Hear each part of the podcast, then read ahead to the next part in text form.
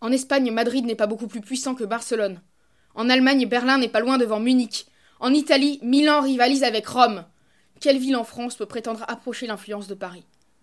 Le soft et le hard power de la France sont vraiment concentrés dans cette dizaine de petits kilomètres carrés. Et le reste, la province, n'a que les miettes.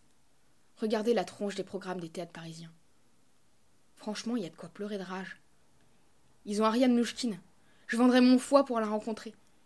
Ils ont Wajdi Mouawad dont les mots ont modelé mon esprit. Ils ont les avant-premières d'Edouard Bond et de Denis Kelly. Ils ont la comédie française et l'opéra Garnier. Nous, on a qui? Rodrigo Garcia? Nous, on a quoi? Le Festival d'Avignon une fois par an? C'est Paris qui fabrique la plupart des spectacles qui tournent au Festival d'Avignon. Faut dire, ils ont les écoles. Ils ont le CNSAD, la classe libre de Florent et la plupart des cours privés. Les grands événements culturels, c'est là-bas qu'ils sont fabriqués. Et nous, on en a peu. Je dis ça, mais moi j'ai de la chance, je suis à Montpellier. En 17 ans, j'ai quand même pu voir deux pièces de Peter Brook, une de Wajdi Mouawad, une de Thiago Rodriguez, et s'ils n'avaient pas seulement joué pendant deux jours, j'aurais pu voir une de Thomas Ostermeyer et une d'Ariane Mouchkine. Wouhou Trop la fête Jusqu'aux dernières nouvelles, la culture, elle est quand même pas mal subventionnée par les impôts que paye tout le monde. Je vois pas pourquoi il y a que Paris qui en profite.